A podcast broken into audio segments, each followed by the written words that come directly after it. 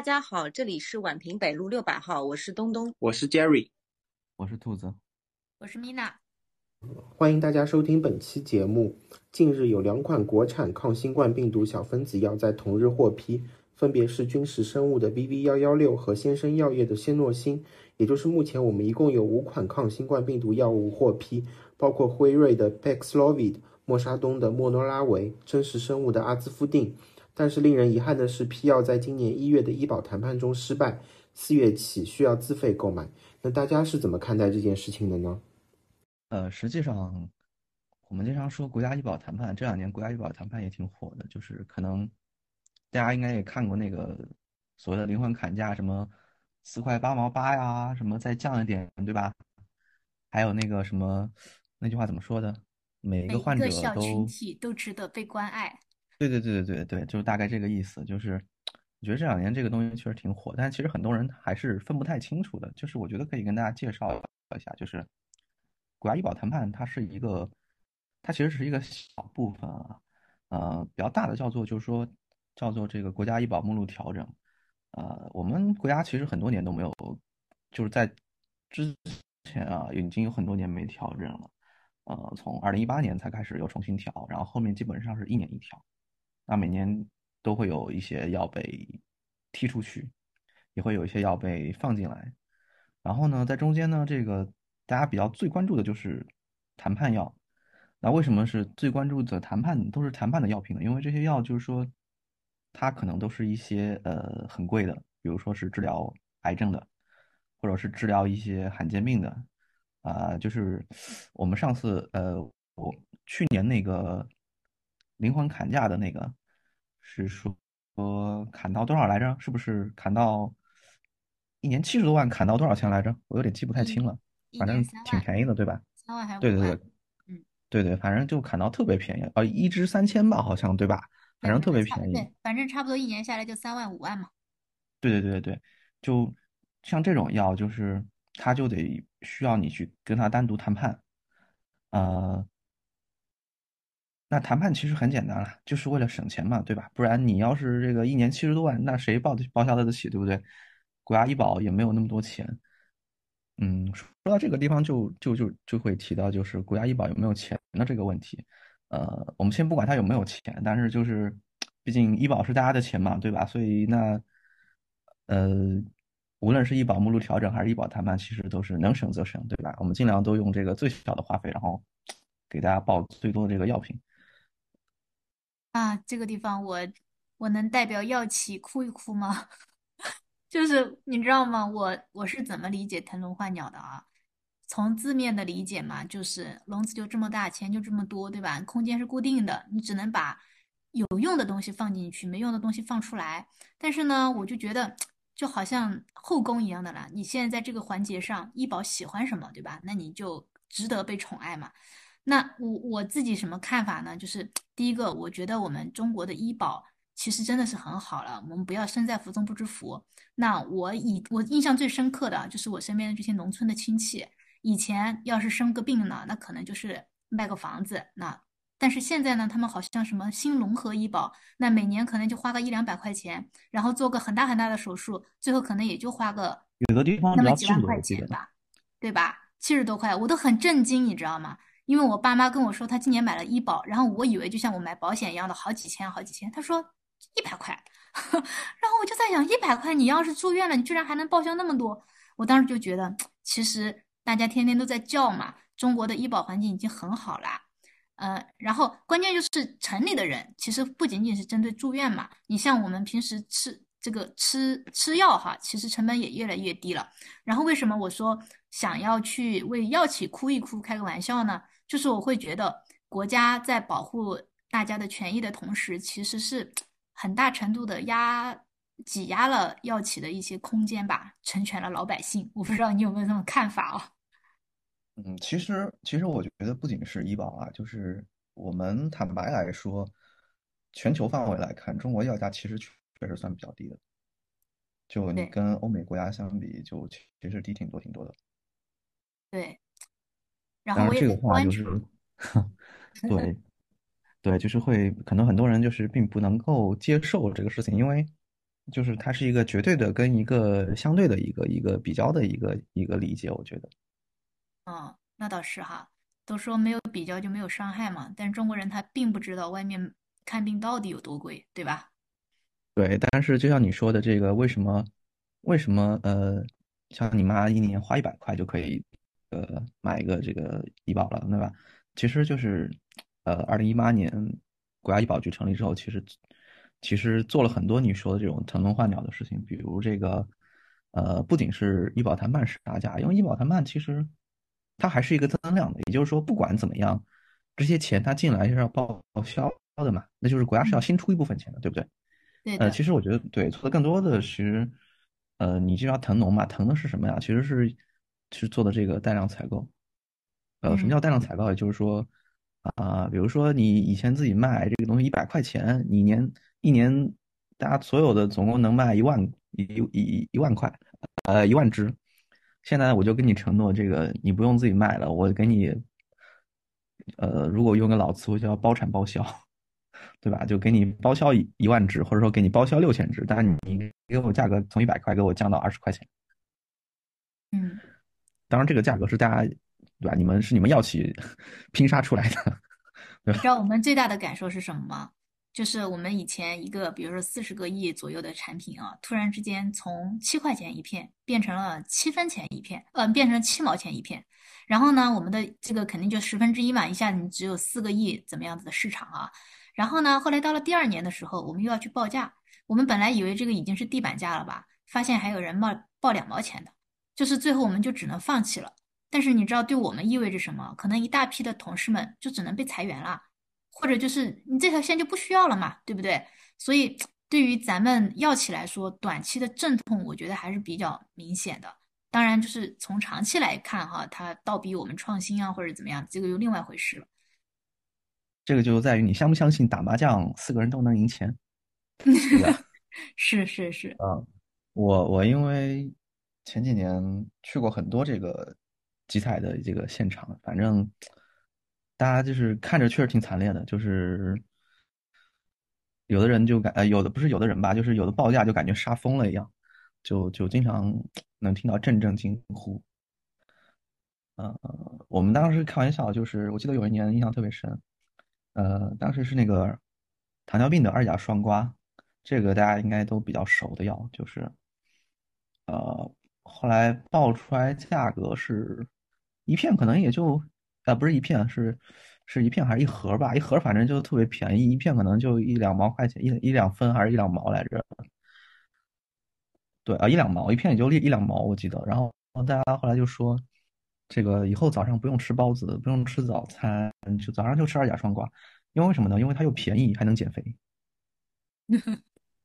哎，说到二甲双胍哈，就是像这样子的一些药，呃，为什么那么便宜呢？在我们行业里面呢，其实它就叫没有什么技术含量的仿制药嘛。那国家不管是医保呢，还是集采哈，其实对于仿制药是越来越不友好了。就是即使曾经仿制药是真的让嗯中国人能够吃得起药，对吧？也是有很重要的民族意义的。但是现在这个阶段，国家可能真的就是在倒逼嘛。那我个人也在观察。就是我们不管是医保也好，还是带量也好，那有几个大的逻辑是什么呢？就是，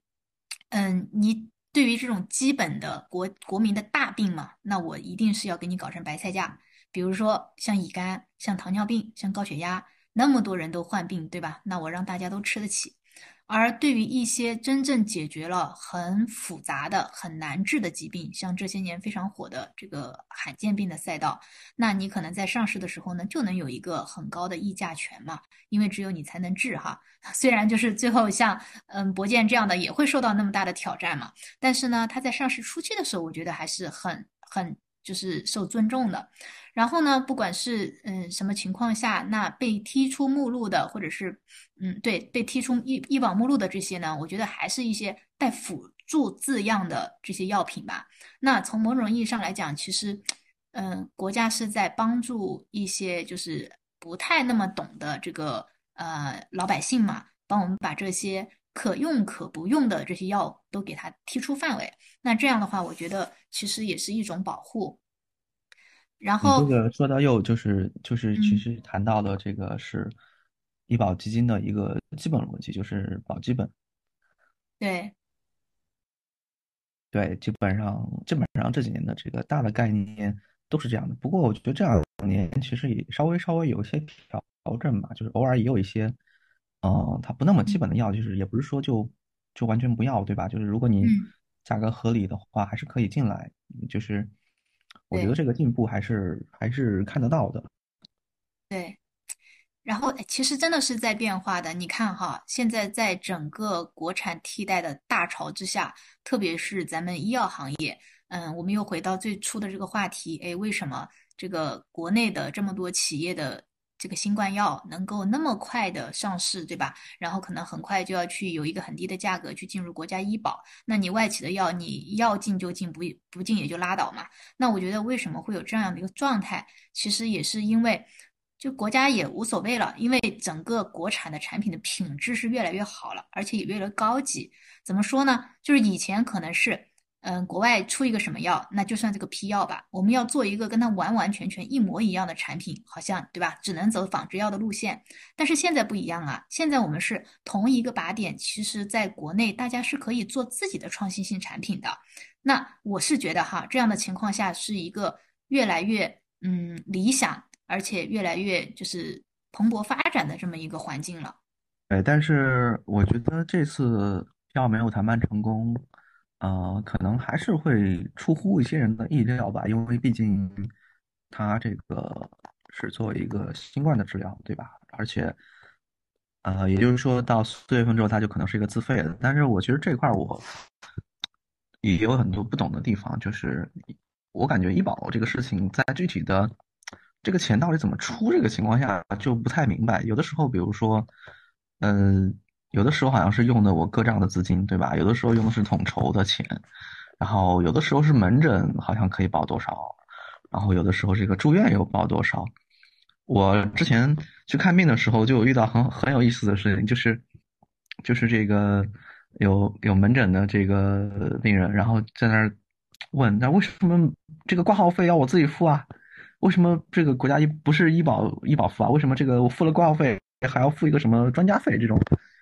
就我觉得这个具体医保这个钱怎么付还是挺挺专业一个事情。呃，东东能不能给我们讲一讲医院里面这种到底怎么怎么做？嗯，对，这个这个医保报销的这个问题呢，的确是比较复杂的，呃，因为它不只是说这个是一个国家政策，然后它每一个城市还不大一样。呃，是我今天呢可能讲的比较多的，我讲的还是上海的，因为其他外地的其实我也不是特别了解啊，因为也会有会有一些不同，包括一些呃跨区域的。就比如说异地医保啊什么的，呃，它都还是有一个比较大的一个差别的。嗯，就是我们都知道，之前那个辉瑞的 Paxlovid 是可以在呃上海，我们是可以有进医保的。嗯，六十五岁以上的患者的话，他如果有医保卡的话，自己只要负担百分之十嘛，也就是说，它原价是一千八百九，然后自己只要付一百八十九吧。然后当时的时候，Paxlovid 这个药其实在市场上简直是，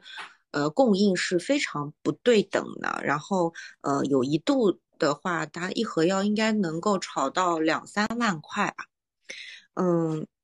然后，嗯，首先我们要知道，医保这个东西呢，是由国家立法的一个强制实施的一个基金制度。它那个费用啊，是由这个用人单位和个人共同来缴纳的。我们这个参保人员的患病就诊发生了这个呃医疗费用之后呢，就是由医保医疗保险机构对其给予一定的经济补偿，然后让你看病就不用这么贵。那么中国其实是一个全民医保的嘛。然后在二零一九年年底的时候，我们的那个生育保险金和职工的基本医疗保险是合并的。那我今天讲的其实大部分还是关于这个职工医疗保险，然后农保什么的，呃，就是我其实了解的不是很多。然后我们目前中国参保人数呢，差不多也已经到了十三点六亿多了，吧，呃，最新的数据我不知道啊，但是二零年统计的数据是差不多。然后我们进入国家医保目录的药品可能已经快要到三千吧，我之前看到是两千八百六，我不知道最近有没有新的更新啊？这次，嗯，然后我们这个账户的话呢，它用人单位我们缴纳的那个部分差不多是呃本人工资的百分之六，然后我们个人缴纳的这个数额差不多是工资的百分之二。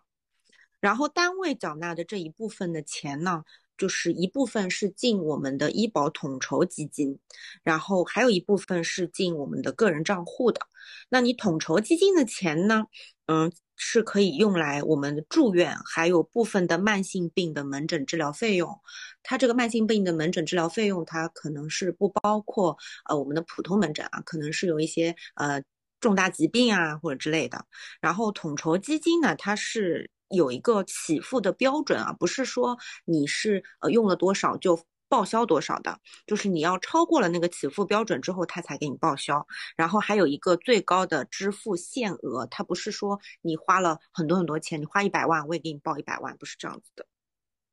然后个人账户的话呢，一般都是在门诊上面是使用的。然后我们为什么会有一个这样子的呃医保的谈判啊？是因为为了控制这个医保费用的过快的增长，呃，我们才会有一个要。这个药品的目录的管理，然后诊疗的项目的管理，它不是所有的项目都是可以进我们的医保的。还有一个，我们对于我们医生来说，还有医院来说呢，就是有一个医疗服务设施的标准化的一个管理。嗯，比如说，呃，会医保也会规定你做一个治疗，呃，一个项目，你起码要花多长时间。然后像我们这些治疗科室呢，它医保会检查，就是比如说你一个病人大概平均的治疗时间是多长时间，然后你给他开了多少项目，然后你一周内又给他开了多少项目，你是否是在医保规定的这个范畴内来完成了这个治疗项目？如果你没有达到的话呢，它医保是会到追溯到你的这个医院里面，把你这个费用再扣掉的。药品也是一样，呃，我们有一个概念叫累计超量。如果说这个病人，呃，假如说就像之前说的二甲双胍，你假如说一天吃一粒二甲双胍，那么你在一年内，你差不多你的二甲双胍的量开出去，可能比如说你是差不多四百片不到嘛，那你四百片不到的话，可能有多少盒？那你比如说累计下来超量的话，医院也呃医保也会追溯到医院，然后去把这个钱扣回来。如果病人在医保卡使用超额的话，太多的话呢，这个医保卡是会被锁定的，它不会让你无限制的去刷下去。另外呢，我们外面的医药店它也是可以刷医保的。那你药店呃要能够进医保的话，它也是要呃进行一个这个医保的认证。那这个程序就比较复杂了，我也不是很了解啊。那我们呃比如说职工啊，嗯退休之后呢是不用交医保的，但是呢它的前提是你之前。的时候累计缴费是已经达到了国家的限定年限规定的年限的。那如果没有达到这个年限的话，你还要把这个钱再交到贵，就是呃个人的这个限定年限的那个个人账户里面。那我们呢，每个人的这个医保账户是我们的身份证号码，但是也是一个唯一的。呃，这个个人账户资金呢是归我们个人所有的。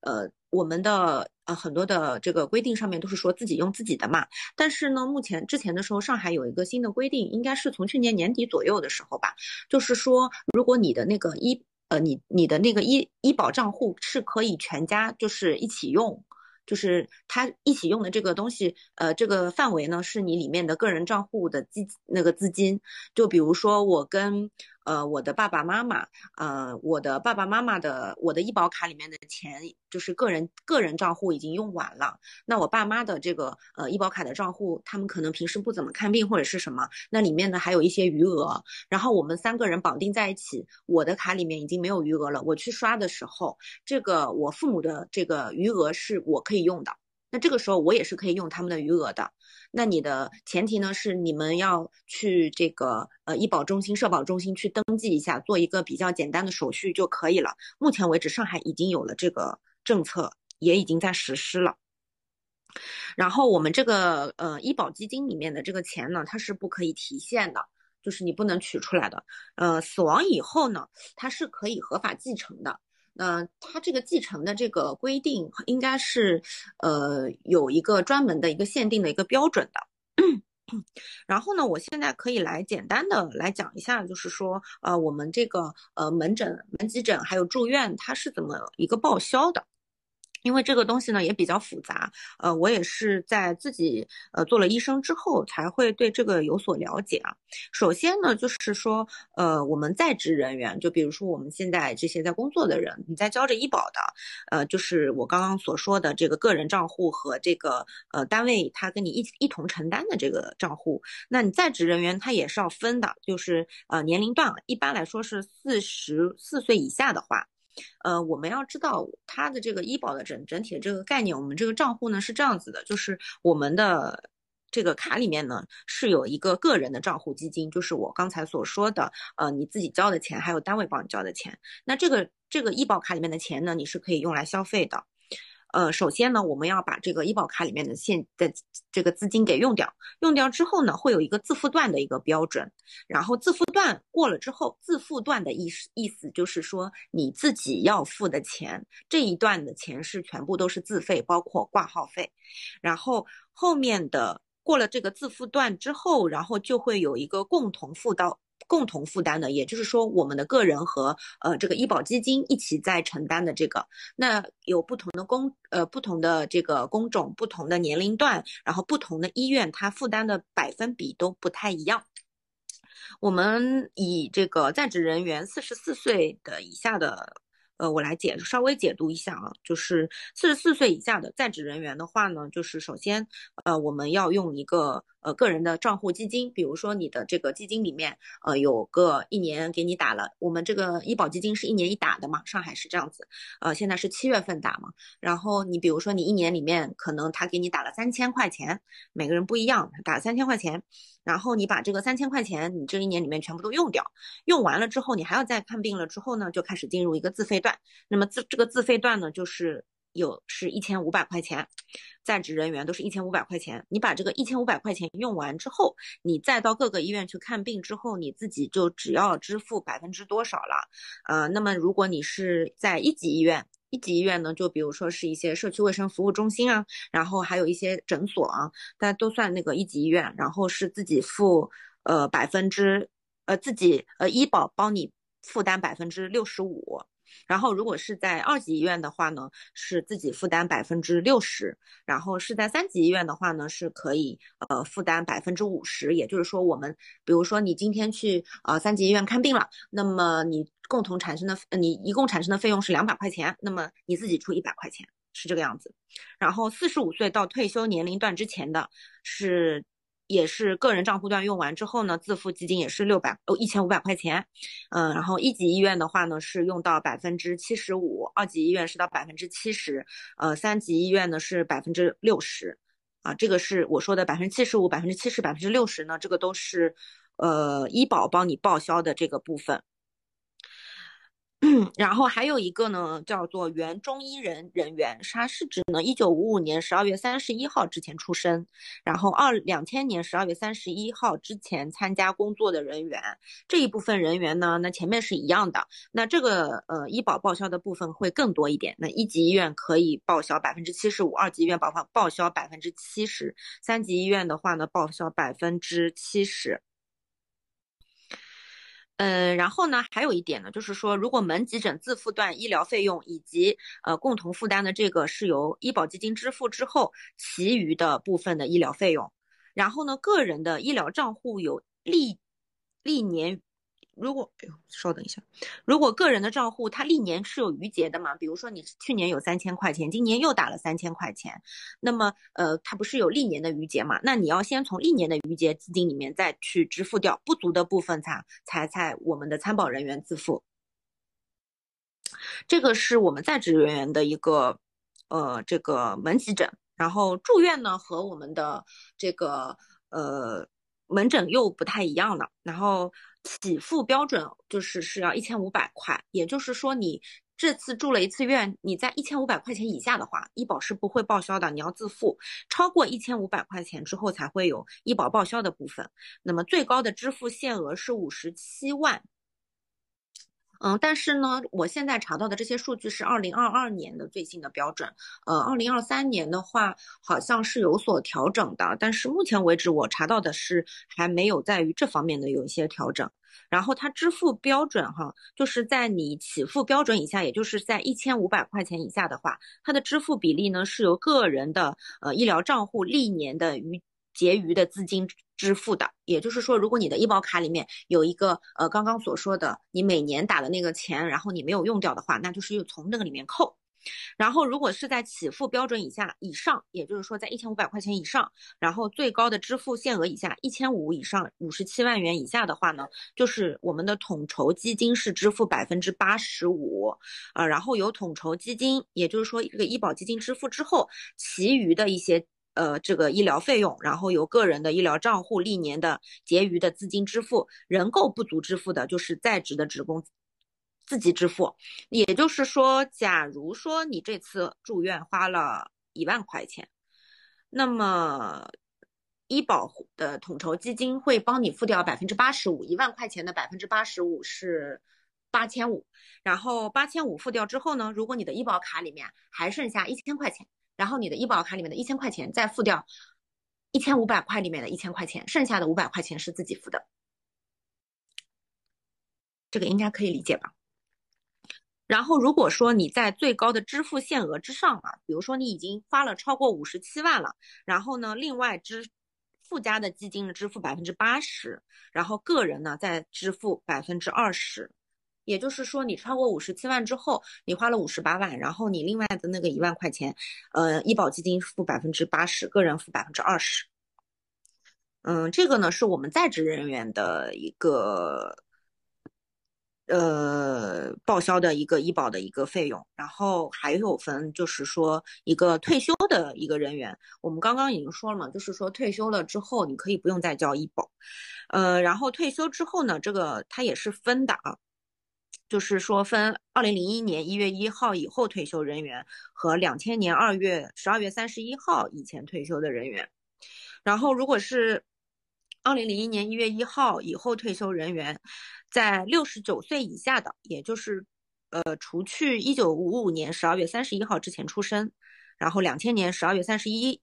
号之前参加工作的人员除外哈。然后这个呢也是一样的，就是说你是先用掉。账户里面的基金，然后再过一个自费段，然后再是有一个医院给你承担的一个比例。呃，这个退休人员他这个两千年一月一号之后退休的人员，他自付段呢，他是只有百七百块钱。嗯，然后在共同负担的比例里面呢，一级医院呢，呃，医保是可以给他承担百分之八十，二级医院承担百分之七十五，三级医院是百分之七十。如果是七十岁以上、六十九岁以下的，在一九五五年十二月三十一号之前出生，两千年十二月三十一号之前参加工作人员啊，也就是说，呃，要么是七十岁以上，要么就是工龄较长的，那么他自费段过了之后，呃，这个一级医院呢是负担百分之八十五，二级医院负担百分之八十，三级医院负担百分之七十五。那你如果是在两千年十二月三十一号以前退休的人员，那你自付段是只有三百块钱，你自己付掉三百块钱。然后一级医院呢，他自己只要承担百分之二十九，百分之十；二级医院只要承担百分之十五；三级医院只要承担百分之二十。然后呢，就是跟之前我们说的一样，他也是要把历年的钱花掉之后。然后呢，我们的退休人员，如果是你急诊的留观或者是住院的话，他这个治疗超过起付线标准的，自己只要负担百分之八，绝大多数呢都是由医疗的我们这个医保基金来买单的。呃，我可以来简单的说一下啊，它的这个呃起付标准，如果是你在两千年十二月三十一号之前退休，起付标准是七百块。两千零一年一月一号以后退休的，起付标准是一千两百块，也就是说，你超过了这个金额之后，你就可以由医保来承担了。那你最高的支付限额是五十九万，呃，支付的标准呢，如果你是在起付标准以下的话，那么是由个人的医疗账户历年的结余资金来支付，不足的部分呢是由退休人员自付的。呃，如果是在起付标准以上，就是说超过五十九万以上的，呃呃，在呃不对，起付标准以上是我刚刚说的七百和一千两百块钱以上的话，然后在五十九万以下的话呢，是我们的统筹基金会帮你付掉百分之九十二。然后由统筹基金支付之后，其余的部分的费用是呃我们的个人的这个医疗账户的这个资金，比如说你账户里面有三千块钱，然后三千块钱付掉之后，仍然不足的部分再自付，也就是说它是负担百分所有的费用的百分之八里面去掉你自己的个人账户以以外的钱，然后如果超过了最高限额呢，就是说呃附加部分基金是支付百分之八十，个人支付百分之二十。呃，也就是说，目前为止，我们这个退休人员的这个医保的这个政策还是非常的，呃，保民生的一件事情。那所以，我总结一下，就是说，嗯，我们的医保原则上是说，先要把你历年的结余先用完，对，然后再支付一定的起付段，通过一定的起付段之后，呃，超过了这个起付段，可能几百到一千多不等，根据年龄，根据他的退休时间，根据他的工作时间不一样，然后。呃，完成这个起付段之后，再有按照比例，不可能，呃，三级医院相对报的比较少，二级医院、一级医院相对报的稍微多一点，是大概是这么一个，嗯，报销的一个原则。哦，是的，嗯，因为呢，就是如果是呃三级医院的话，它的呃医疗费用也会相对来说昂贵一些嘛。嗯，它整医疗的这个医保的这个整体的这个思路呢，就是这个样子。然后，呃，学生的话呢是另算的。呃，他学生的话，他有一套那个呃学生的这个呃一个医保。然后像大学生医保的话呢，它可能是呃在你校医院。呃，校医所所指定的这个医院里面去报销，呃，然后中小学生的话呢，呃，好像是呃自付段是有三百块钱，然后超出的部分之后呢，再按照呃这个城乡居民的医保基金，按照一定的比例是支付的，在这个社区卫生服务中心或者一级的医疗机构是支付百分之七十，医保支付百分之七十，二级医院是支付百分之六十，三级医院是支付百分之五十。呃，大约呢就是这个样子。当然，我可能也会有一些解读的，呃，不是很正确的地方。我有一种总总体的感觉呢，就是不管是带量采购也好，还是医保也好，其实都是不可分割的。然后呢，带量采购其实是帮助我们筛选出了这些性价比最高的企业嘛。然后其实有一种感觉，就是大家只要放心好了，就算是现在再便宜的药，我们其实也没什么好担忧的，因为在带量采购的时候，国家就已经对标准。就已经对这个呃产品的质量进行了非常明确的要求。然后呢，医保其实我觉得又是照顾了大多数的人的呃利益嘛，所以通过这两条路呢，我觉得中国人是真的可以看得起病，也看得好病了。就从医生的角度来看，我是觉得我们的医保，就是有医保的人来说还是蛮划算的，就是城镇医保、职工医保都挺划算的。其实它的起付段其实也不高，然后卡里的余额用完之后，它的一个报销的比也挺高的，就是导致很多，嗯，就又回到我们第一期的话题了，很多人会用医保的囤药。对，就是它这个医医保有医保的呢，如果你是基础基础的一些病，它其实是非常划算的，你自己要付的钱是很少的。如果说是一些你要用一些，因为所不是所有的药品它都是进医保嘛，那如果是用一些呃不是进医保的药物的话，全自费的话，这个费用就会比较高，但是它这件事情发生的比例也会比较低，就大部分人你可能也还是一些比较基础的疾病去看病，那医保就是保一个保障基础的基础治疗，对对，所以其实如果有一些。嗯，怎么讲？生物制剂啊，或者一些现在出来的靶向药啊、抗体啊什么的，虽然陆陆续续在进医保了，但是一些最新的那些药物，其实进医保还是有一段路的。包括企业它也在考量，它是进医保薄利多销划算，还是它直接自己自费卖盈利更多？所以就是也是企业跟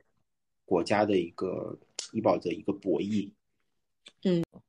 我说，其实城市的人的需求跟这个农村的需求，大家其实是不一样的。就其实会有这样一种说法，就是尤其是以这个批药为例啊，会有人说这个就是那些像你刚刚讲的，有些药其实很便宜嘛，对吧？医保报完之后都很便宜的，对吧？这些很这些普普通的毛病都很便宜，对不对？那有些人会说，那个药本来就很便宜嘛，那点钱需要国家给我出吗？我可以自己出啊，希望希望给我国家给我出都是这种很贵的药的钱，对吧？但其实可能对于农村地区人来说就相反了。就他们可能这个很贵的就放弃了，但是他们确实很需要这个来报很便宜的这部分。是的，就是回归本质，医保它就是一个保障基础、保障民生的一个东西，因为我们是全民医保嘛。好呀，我觉得今天这个也跟大家讲了一些宏观的政策的逻辑，也给大家讲了一些具体，比如报销的政策怎么去怎么去这个去报销，怎么去算自己这个钱。但是可能对于像我刚刚讲的不同的地区的人，不同的人还是有不同的需求。有的人可能觉得医保要保基本，有的人可能更希望去保大病。但是实际上我们讲这些都是国家医保嘛，对吧？就它是以一个全民医保，是一个呃覆盖最广广泛人群的这样一个事情。所以我觉得正好就是我们下期呢给大家预告一下，我们可以给大家讲一讲这个跟商业商业保险有关的一些问题，包括怎么去选择。要去注意哪些东西？那下期再见了，拜拜，拜拜，拜拜。